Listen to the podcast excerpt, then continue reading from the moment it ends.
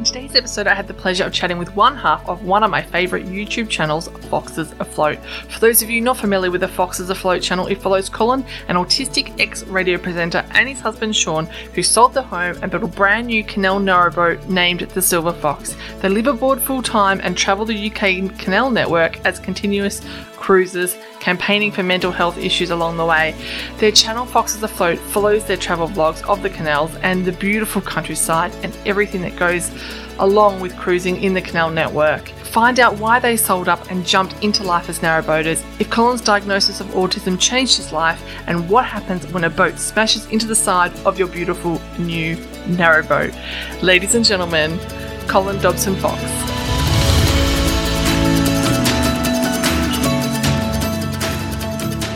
Welcome to One Moment Please, the podcast where our guests take a moment to tell their stories of how they've overcome adversity to achieve success, and you take a moment to tune in. So bring on the inspiration.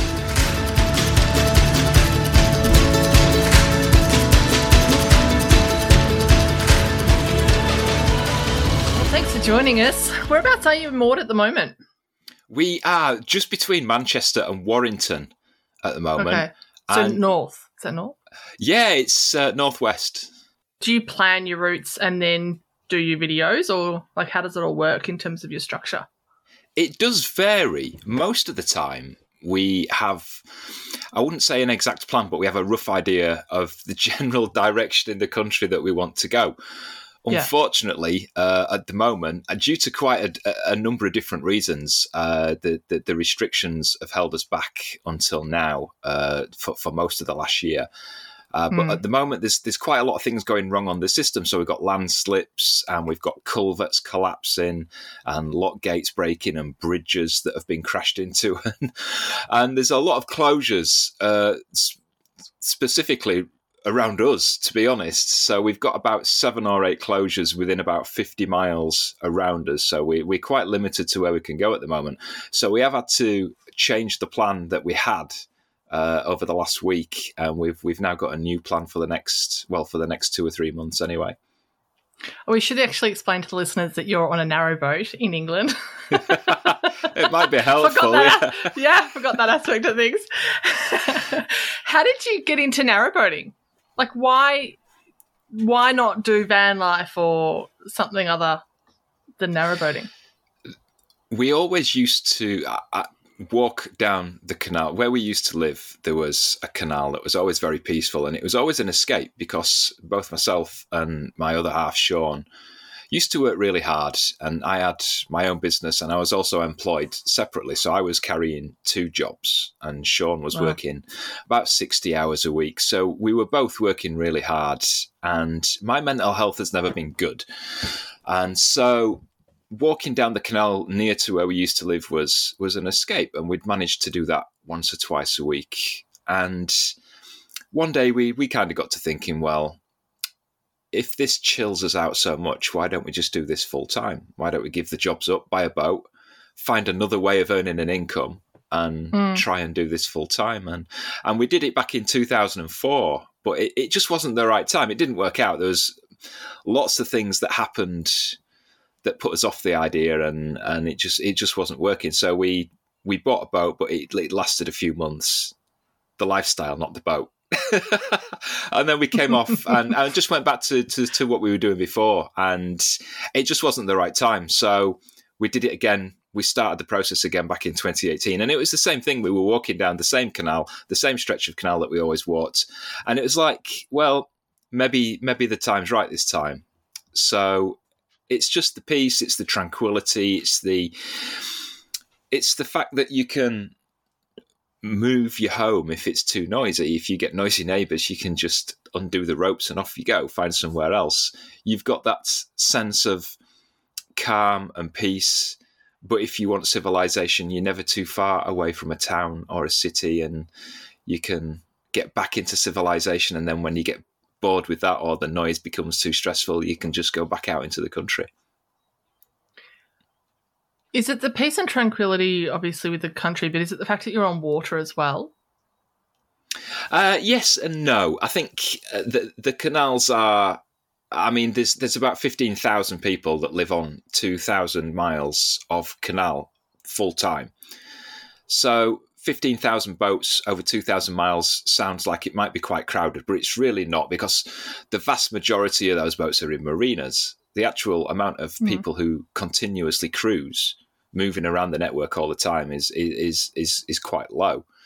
So, I mean, where we are at the moment, there's there's not a boat in sight, and there's plenty of places where you can get that. So, on water, there's more opportunity to be alone, to be out in the countryside, and the canals tend to go to places where roads don't. So, you do find that boat life, as opposed to van life, can be you can get to more quiet, secluded uh, rural places on a boat than you can in a van because it's easier in a van for somebody to just park right next to you because there's not a lot of designated places for van in the UK. I mean, there's quite a lot, but it's just there's more opportunity to find that peace and quiet on the canal system than there is on the roads. Can you do a permanent mooring? Like if you travelled somewhere, loved it, said we want to permanently moor here, could you do that outside of a marina, Yes, just along the river? You could. Okay. yeah, you can moor. you can moor wherever you want if you can physically get pins into the ground and moor the boat up. Then, as long as it's not private land and there's not any no mooring signs or it's dangerous, then yeah, and and and that's virtually the whole network. So yeah, it's it's it's very easy to find somewhere that's that's totally isolated. I was watching one of your videos the other day, and you were talking about having to do the pre-planning before the winter shutdowns for the maintenance. And how far in advance are you planning those trips to avoid those shutdowns? You mentioned that you've got a lot around you at the moment. Yeah, the winter stoppages are generally advertised by the Canal and River Trust, who look after the canals in August every year. Yeah. Uh, so last year, the middle of August, they release the final plan for the winter maintenance, which usually starts at the end of October and runs through until March the next year. Uh, and that gives us about three or four months to make a plan to make sure that we're not anywhere near the stoppages, that we're not going to get stopped. I mean, some of the stoppages are maybe a day or two. They're not very big jobs, but some of them can be quite long. Last year, they were completely rebuilding a lock, which took about four or five months to do. And if you get caught behind that, then you generally are stuck for four or five months.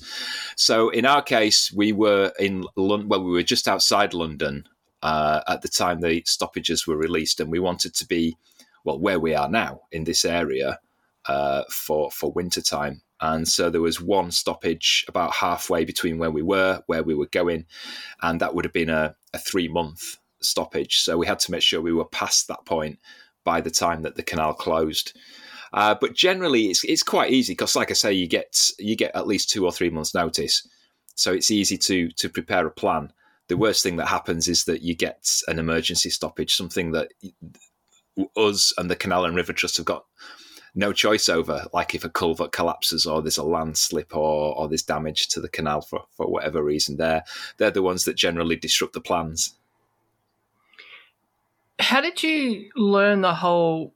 Because going through the canals, you've got locks, you've got got to wind up some of the footbridges. How did you learn all that? Was there a license that you needed to do? Uh, the license you need a license for the boat, uh, but Mhm. anybody can get on a canal boat, and there's no formal training required. There's no license or or qualification or anything that you need. Most That people seems like a recipe for disaster.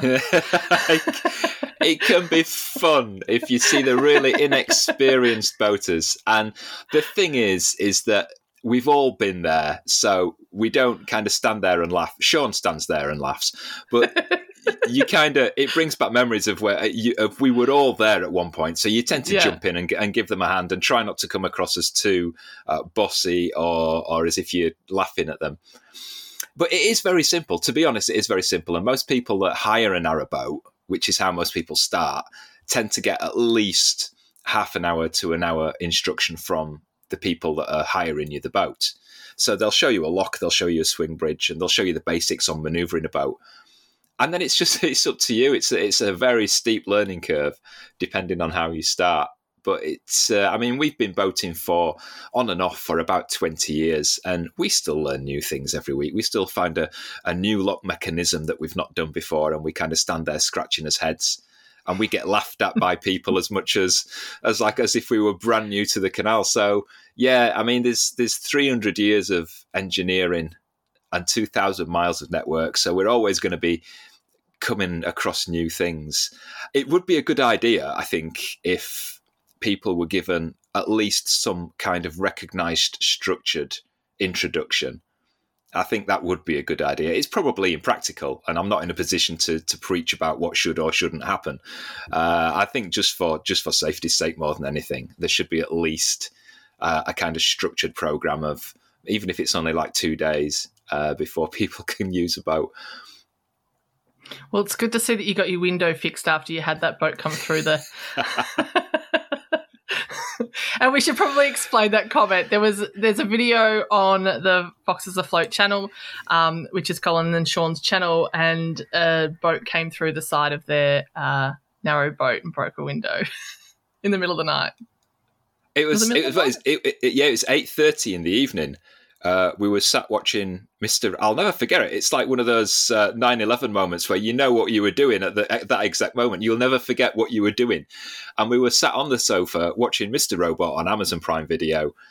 And Sean had a glass of red wine. I had a bowl of M and M's, and we were. I'm we much were on... more aligned with your choice there. and I mean, we were on the River Thames, and it's not the River Thames as you would imagine it, because most people, when you say the River Thames, uh, picture the tidal Thames going through central London. And mm. we hmm. were much further at northwest near the origin, where it's still quite wide. It's maybe 150 feet wide at that point, but it's very quiet. There's no tidal current to it. It's very peaceful out in the middle of, uh, of, of the Oxfordshire countryside.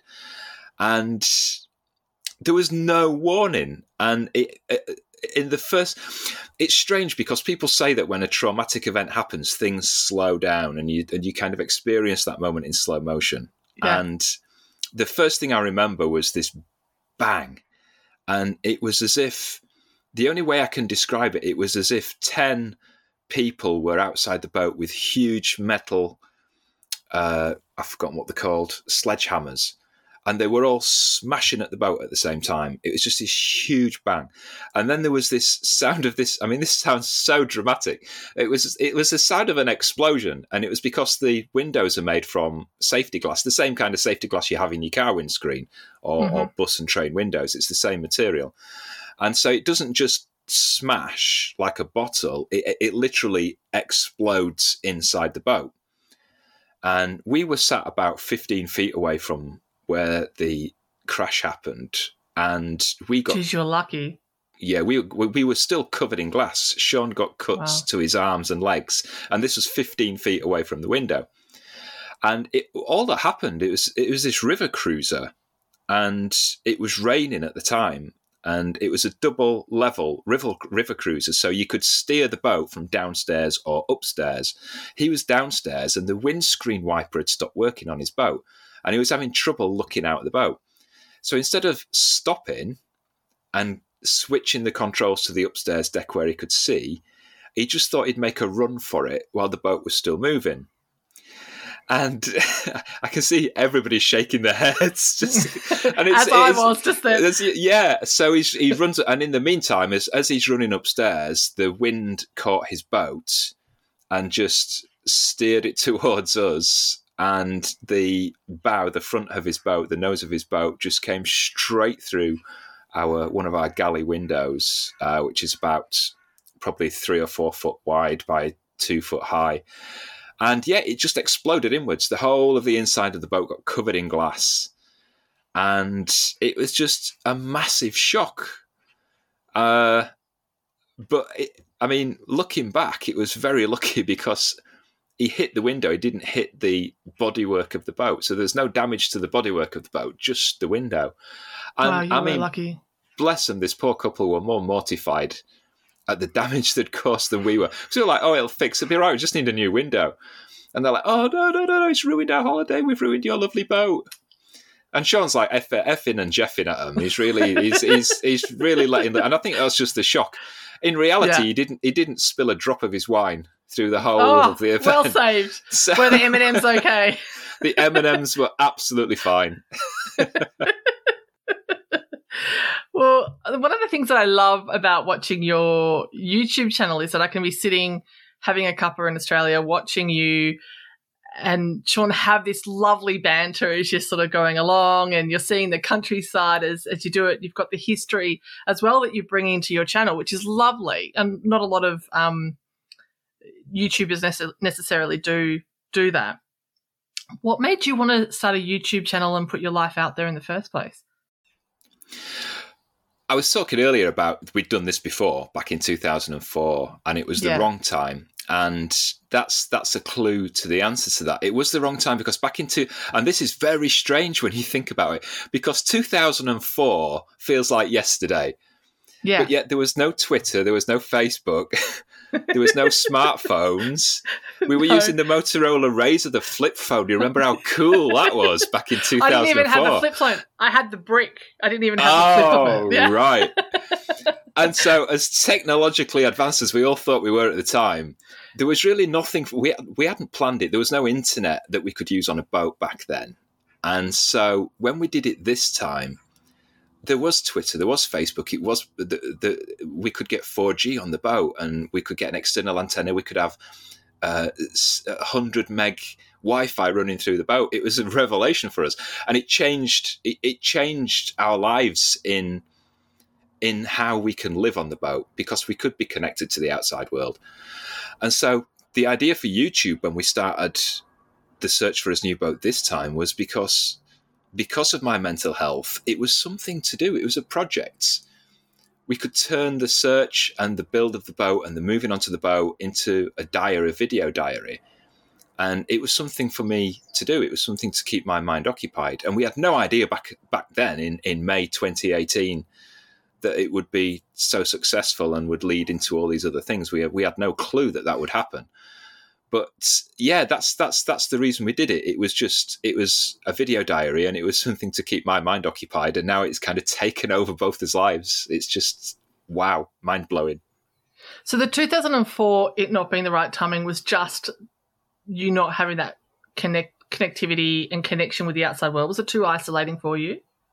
I would say that's part of the problem. Yes, uh, we we had no financial plan long term.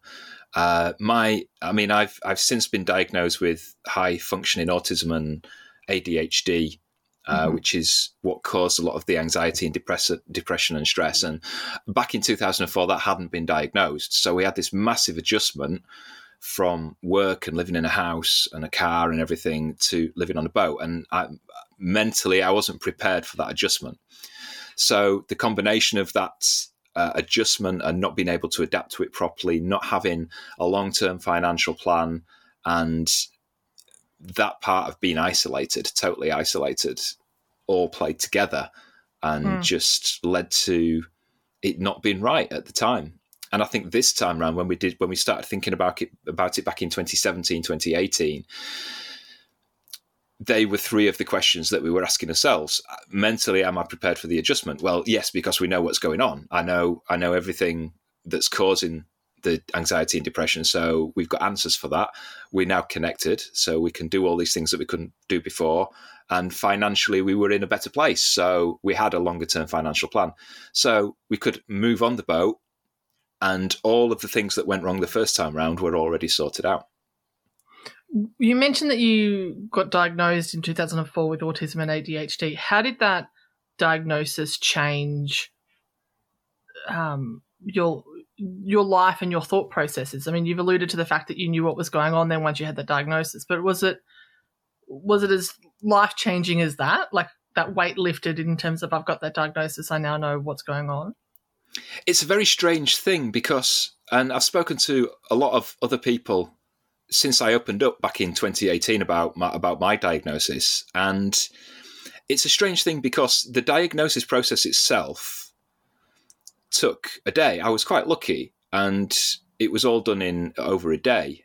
Uh, and you, there's, there's nothing that changes apart from you get a badge.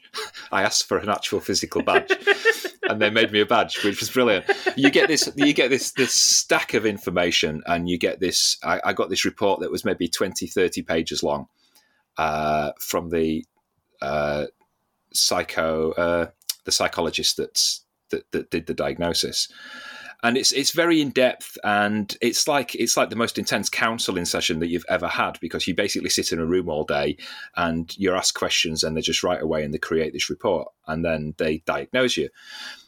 And it doesn't change anything because you don't get any on the NHS in England there is no further support for adults with uh, high functioning autism and so there was nothing else that could be done. It wasn't like, okay, you have a diagnosis. This is the medication we're going to give you. This is the counselling and support that you're going to get. That that doesn't exist. You get the same medication if you ask for it that you would for general anxiety and depression. It's no different. There is nothing specific for high functioning autism.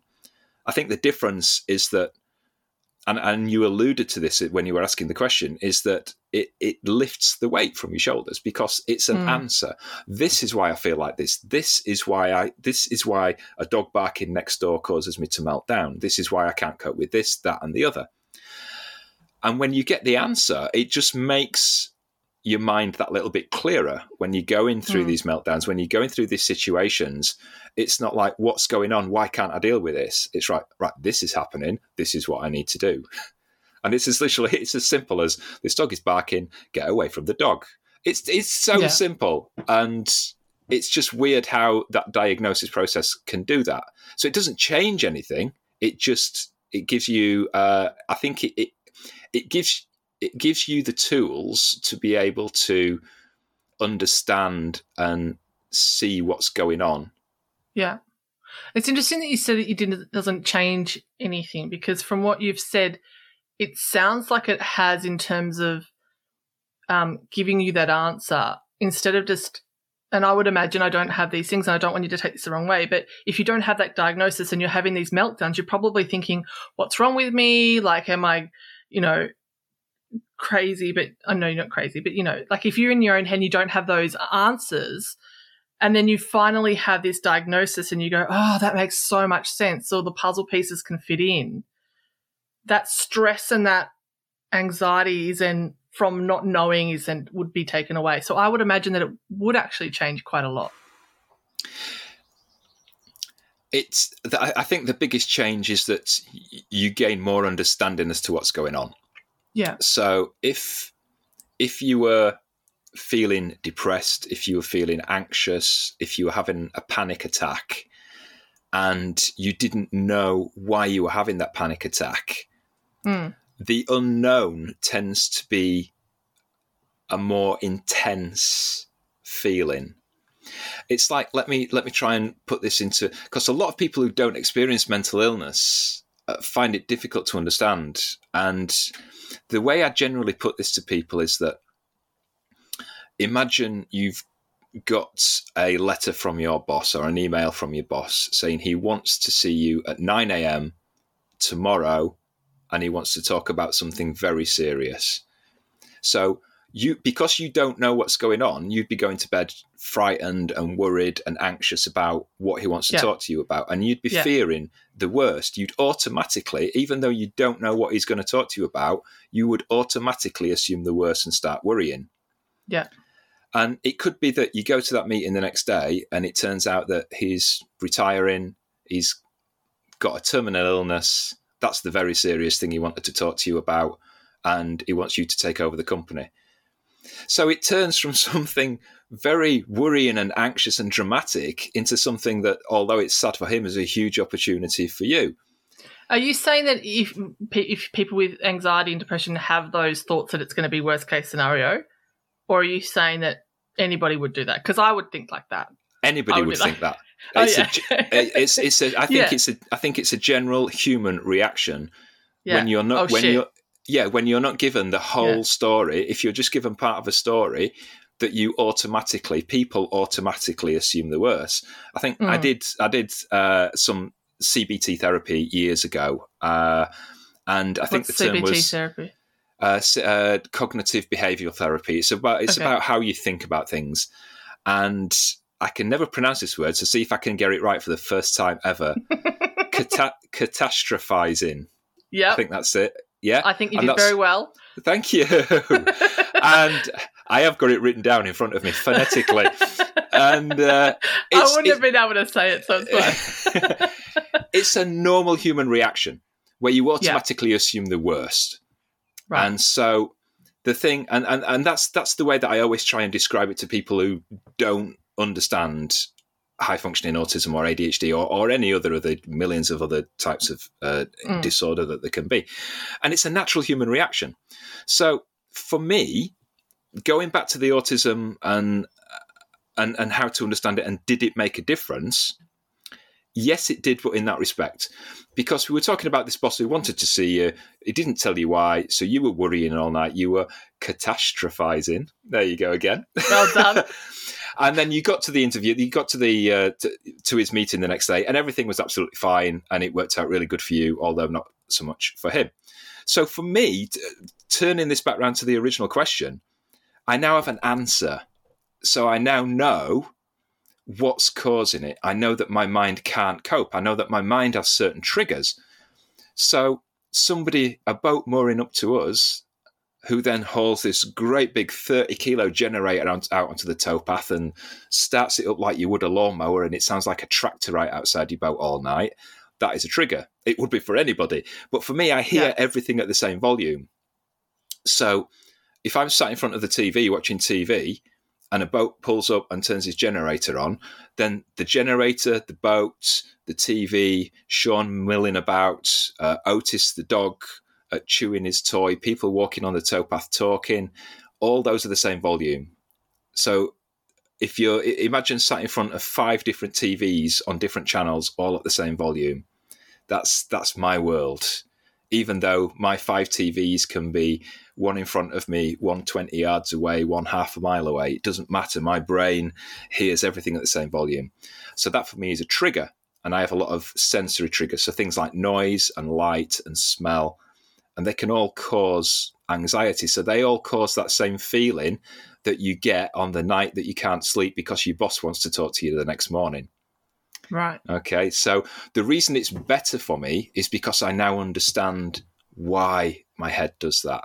But it Mm. doesn't make the triggers any less anxious, if that makes sense. Yeah. Yeah. So the feeling is still the same. It's still, I'll still go into that fight or flight response. I'll still want to get away from the noise, whether it be by uh, noise cancellation earphone, earphones or just getting out and away from the boat. I need to, Mm. I need to do something to combat that trigger and to stop that fight or flight response. Because someone with high functioning autism, that, that fight or flight response will just not stop. And if the trigger isn't taken away, it will get worse and worse and worse. And everybody understands the fight or flight response. It's where imagine walking down an alley and somebody's running towards you with a knife. That's the fight or flight response. That feeling that you get, that panic, that need to get away and sweating and just not being able to think clearly. And with somebody with autism, that can get so intense that your brain eventually just stops and you just turn into this shell. So you have no emotional response. You just shut down. And some you see people with autism that rock. That's that's a coping hmm. mechanism that some people with autism use. I have something similar. I tend to just curl up in, in a fetal position with the headphones on and just just lay there still and shaking for a while. And we all have different ways of coping with it. But the reason that a diagnosis makes a difference is because at least you understand what's going on. So you're more able to make decisions to try and avoid the triggers, and you know what to, and you know what to do when the triggers, uh, uh, when the sorry, start that bit again. I forgot to turn my phone off, so I've just been getting a massive notification right in my ear. Did you hear that? no, I didn't. Right, I I'll can just- edit it out if you need to. that, I'm just going to put that on uh, on do not disturb. So I'm much more able to cope with the triggers and not so much avoid them, but be able to be more understanding of them. What what made you want to share that with the world and put that aspect of your life on YouTube and not just focus on the narrowboating? I'm going to be completely honest. Yeah, it was do. nothing to it was nothing to do with narrowboating. I used when before we moved onto this boat, so back up until 2018, I was working in radio. I was a, a radio presenter for commercial radio, and I also That's why you're own- so good at this. and I also owned a personal training gym. Yeah. So the two worked brilliantly together because being being the social socially awkward introvert that I don't sound like, but I am. I, I, I can't Really? deal with I can't deal with people face to face that well. So I ran a personal training gym. It was a, a, a small gym, but it had Mm. everything that a, a gym would expect. So all the cardio equipment and treadmills and cross trainers and weights and medicine, everything you can think of, I, I had in this in this small gym, and it was big enough for me to train one person, and that worked brilliantly because there was no social interaction with crowds. It was just one person with me, and then in the radio studio, so I'd do that from six a.m. till midday, and then I'd go home, shower, and go to the radio station, and I'd be sat in the studio all day, all afternoon on my own, which suited me perfectly. And I was starting to have trouble at uh, at the radio station, and the people, my employers at the time, had very little understanding of mental health issues, especially of of high functioning autism, and it was starting to cause problems at work, and I needed to get away. To cut a long story short, I ended up having to leave because the working conditions were just so intolerable and their understanding of any mental health issues was was so low that I just I wasn't in a position to be able to stay it was driving me it was driving me out and so the vlog I made about mental health and, and, and autism back in 29, uh, 2018 was it was like a coming out video for the people I used to work with I'd left the job literally a week before I made that video so I was very upset because I I felt inside that I'd been forced out. I, I felt that I'd been Hmm. forced away from a job that I've been doing since I was 12, 13 years old. I started in uh, Uh, like volunteering in hospital radio as everybody does that wants to get into radio. That's how I started when I was about 12 or 13 years old. And I'd spent my life in this job that I loved, and I felt that I'd been pushed out because they couldn't understand how to support people with mental health issues. And I was so I, I, I was I was kind of conflicted because I was angry and I was upset, but I was also very sad and disappointed that that I'd been that I'd felt that I'd been forced out this way, and that nobody understood why. So this video was like a coming out video to my ex colleagues. It's to like, this is what's going on in my head, and they don't understand, and they're not going to do anything about it. And I and I had no choice, and I had to leave. And I hate the fact that I had to leave, but this is what it's like. This is what it's like in my head at the moment, and this is and going back and I, and I just told the whole story. So that was the reason I did it. It was it was actually because at the time I think it was vlog nine. We're on about vlog 148 now, so it was very early on when we'd started doing YouTube, and we had uh, like a couple of hundred subscribers at that point, and we had no idea the channel would do what it did. So at the Yeah. time, we didn't know that we were kind of opening up to this huge audience. This was just at the time like a video diary, and it was my way of expressing to people that knew me what had been going on and why and how it feels.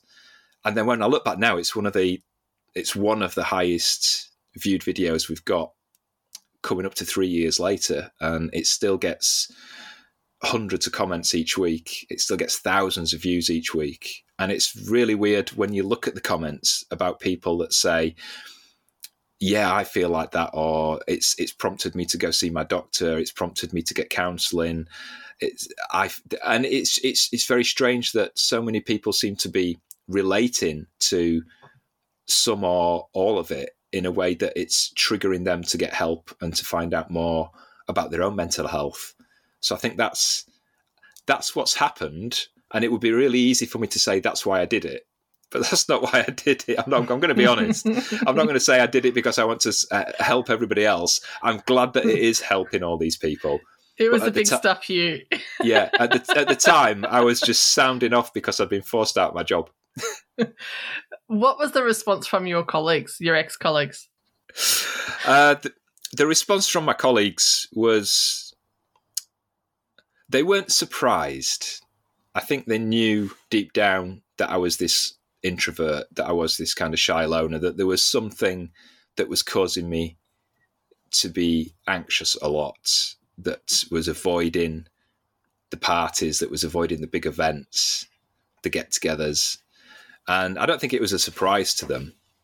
But I think it was just sad because the, the the situation at the time was sad. I'd I'd lost a job that I love, and the fact that I had to walk away from it made it even mm. worse for me. I think if I'd have been sacked, that would have been better because it would have just been anger that I would have got over.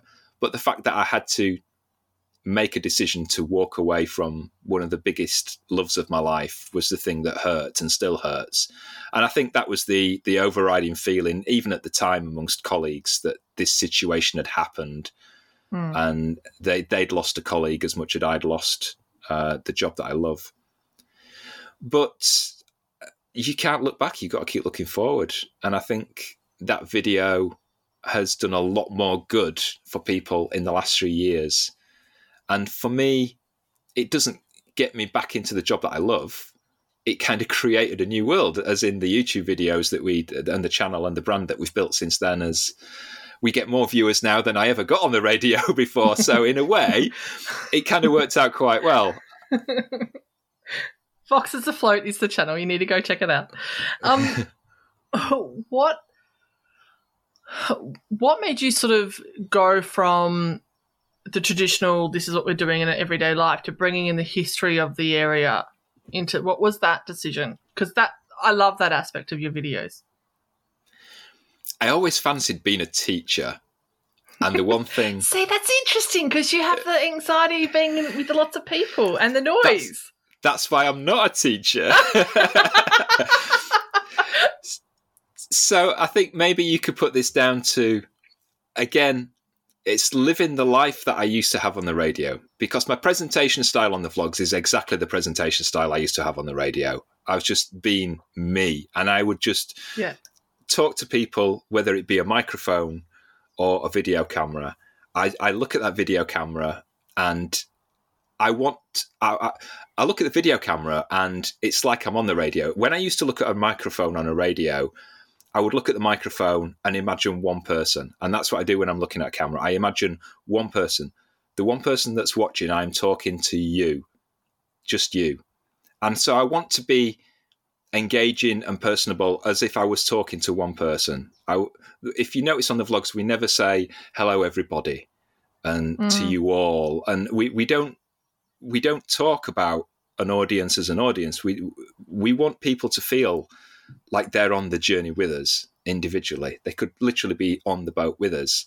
Mm. And that's how I always used to be on the radio. And so the storytelling comes from the radio because you've got to add a little bit of imagination and uh, make anything that you're talking about a bit more interesting. So I think the historical side of the canal was was a no brainer because this it's a th- some of the system is is coming up to 300 years old 250 300 years old.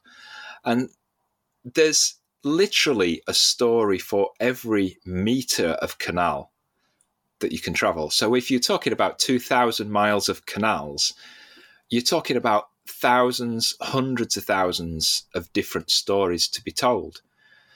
And like anything else, you can tell a story like you read it off Google or like you read it off Wikipedia, or you can tell a story as if you were there and just add that bit of human feeling to it and that engagement and make people feel immersed and part of that story rather than just speaking about facts. This tunnel is X meters wide and X meters high, which we do, but but we add a little bit of sort of we put some meat on the bones to the story, yeah, and try and engage and bring people in and make them interested. And I think that's that's the that's the teacher in me that never happened coming out. Is immersing yourself into the vlog side of YouTube and life, how you overcame. I don't know whether or not you have overcome it because you said that you're still hurt in terms of leaving the station. Is that something that sort of dulled that pain a little bit doing the vlogs? I think I'll always be sad at leaving radio. And realistically, it was probably the best time for that to happen because in the UK, most of the radio, most commercial local radio stations have now been merged into bigger national groups. And some of them might still be labeled and marketed as local, but they're actually not. And a group in London will be operating 10 or more stations nationally that will market as local, but they're not local. And so local radio, local commercial radio employment has, has dropped like a stone. So in reality, the station that I was working for laid off all their staff about a year after I left. So I probably would have been without a job anyway. Mm. That doesn't stop the hurts in how things happened when I left, but I have to look at it realistically. So yes, it's it kind of does hurt. I think the reason that I kind of immerse myself in it is just again, I'm going to be honest, it's just been damn nosy. I'll what I do is if we plan a route, I'll pick out probably five or six what I think are interesting points along that route. And yeah. I will just be, I'll just be nosy. So I just start digging. I'm like a nosy neighbor, and I want the scoop and I want the gossip on what happened because there's always going to be some quirky little spin on what yeah. it says in the book. You'll pick a fact up from Wikipedia, and the, if you dig deep enough, you'll always find a character or a name or just something that happened that's just slightly different to how they're telling the story. And you can just make it more interesting. And because I want to, because I want to have our channel give across this information in an entertaining and engaging way, I think that's what makes me immerse myself more in the story. I think if I can live that story, sat here at the table that I'm sat talking to you, I can put my headphones on and just disappear into this world from 200 years ago and try to understand what was going on at the time and then tell the story in that way rather than just putting across facts. How's lockdown um, hindered that storytelling process? How do you do lockdown on a narrowboat? so lockdown on a narrowboat. Uh, lo- we've had three lockdowns. We had March, April, mm. and into May last year. Uh, the first one we basically found the first. I mean, we kind of knew about a week in advance that it was coming because they were talking about it. So you kind of had this, and then when we heard that the prime minister was going to make an announcement, and it was all very obvious in the in the week or so before that what it was leading to. So we managed to find a place that was just out in the Oxfordshire countryside. It was in the middle of nowhere, and you couldn't see a, a building as far as the eye could see. So boats were told not to move except for essential reasons only, which is for refilling with water, disposing of rubbish, medical reasons, uh, uh, mechanical emergencies, things like that. And we found a spot where we stayed for about three months and we just moved backwards and forwards for water sometimes we move forward a little bit to get to a supermarket. And if we couldn't turn round, we just move forward, but only every time we needed to. Uh, lockdown two was a bit different. That lockdown two was in November last year, but uh, the big well, about a week before that lockdown started, we both contracted COVID, mm. uh, and Sean's dad, my other half, Sean, his dad had contracted COVID, but the doctors had misdiagnosed him. He hadn't any symptoms of COVID at all, but he was very weak and very ill. And the doctors diagnosed him as being anemic. Now, we were part of a support bubble at the time. A support bubble in the UK was where a certain group could could still get together uh, mm-hmm. under certain circumstances. So we were in a support bubble, so we could we could be with Sean's dad while he was ill but he didn't have anemia. He actually had COVID and it hadn't been diagnosed because he hadn't had any of the symptoms. And that's how we contracted COVID. Because if we'd known, if he had any symptoms of COVID or the doctors had diagnosed or suggested it, obviously we would have uh, separated ourselves from him. Mm. So that's that's how we got COVID, and, and Sean was very very ill. He was hospitalised for a while, and I was ill for a couple of weeks. So during the November lockdown, we were actually locked, literally locked down in the boat, both with COVID, uh, and that was that was quite a rough time. And then the latest one, which started in the beginning of January, uh, again we were we were on the Peak Forest Canal, which is where we stayed for three months, nearly four months. And that one wasn't as bad for us because we were both fit and healthy. And we were on our favourite stretch of canal in the country, which is just beautiful. Anybody that's seen the vlogs uh, for the Peak Forest will see, especially how much I liked it. And I was in tears when we left a couple of weeks ago. So yeah, it's it's it's been different. I think it's been it's been harder for those people that don't live aboard the boats because people who have boats but don't live on them haven't been allowed to visit them or mm. go out on them until uh, until now. So I think the canals are going to be very, very, very busy this summer. I was speaking to a couple of hire boat companies, and they've said that their boats, all of their boats, are now fully booked every day until November. So it's going to be very busy this summer out on the canals. I don't. Um, I completely understand why we've had some in the state that I'm in in Australia. We've had some really long lockdowns, and uh, yeah, I, I was truly ready to get out of the house when the, they lifted it, so I could understand the fully booked out um, boat situation. That's for that's for sure. I was glad to hear that um, that Sean recovered okay. How long was his? How long did it take him to recover?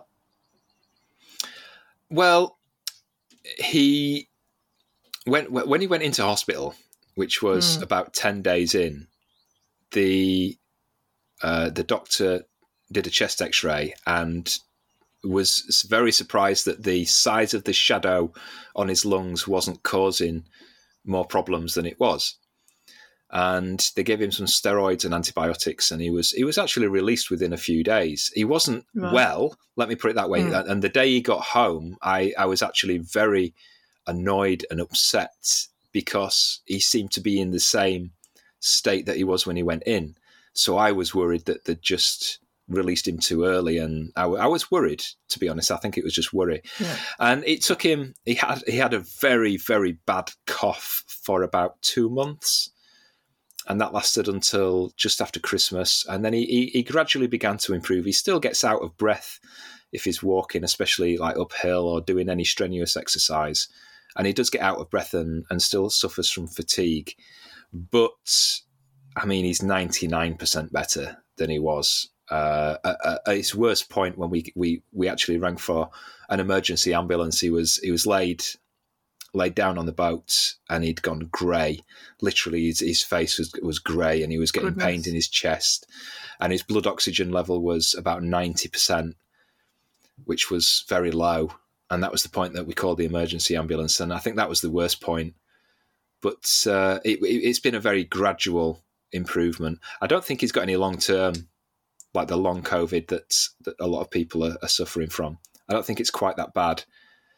But uh, but yeah, it's it's it was a rough time. Looking back, it, it, feels like an eternity ago. I mean, we're talking about the end of October, and what are we now? October, November, December, So it's like six months ago.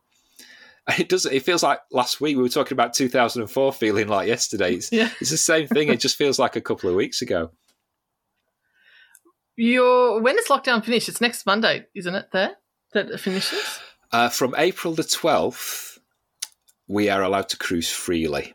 Uh, so the rules are slightly different on the canals. Well, the interpretation of the rules are slightly different on the canals. So off the canals, uh, pubs can reopen for serving outdoors. Non-essential shops can reopen. So essentially, life is starting to get back to normal from from April the twelfth. Uh, we were able to make local trips on the boat from the 29th of May, uh, March. Sorry. So we've been making very short local trips since the 30th of March. Mm. But from April the 12th, that's the date where we can then cruise without any restrictions. So, what's the plan now? Because you're heading into um, your summer. So, what's the plans now in terms of your canal routes? Yeah, this goes back to when I was talking about stoppages.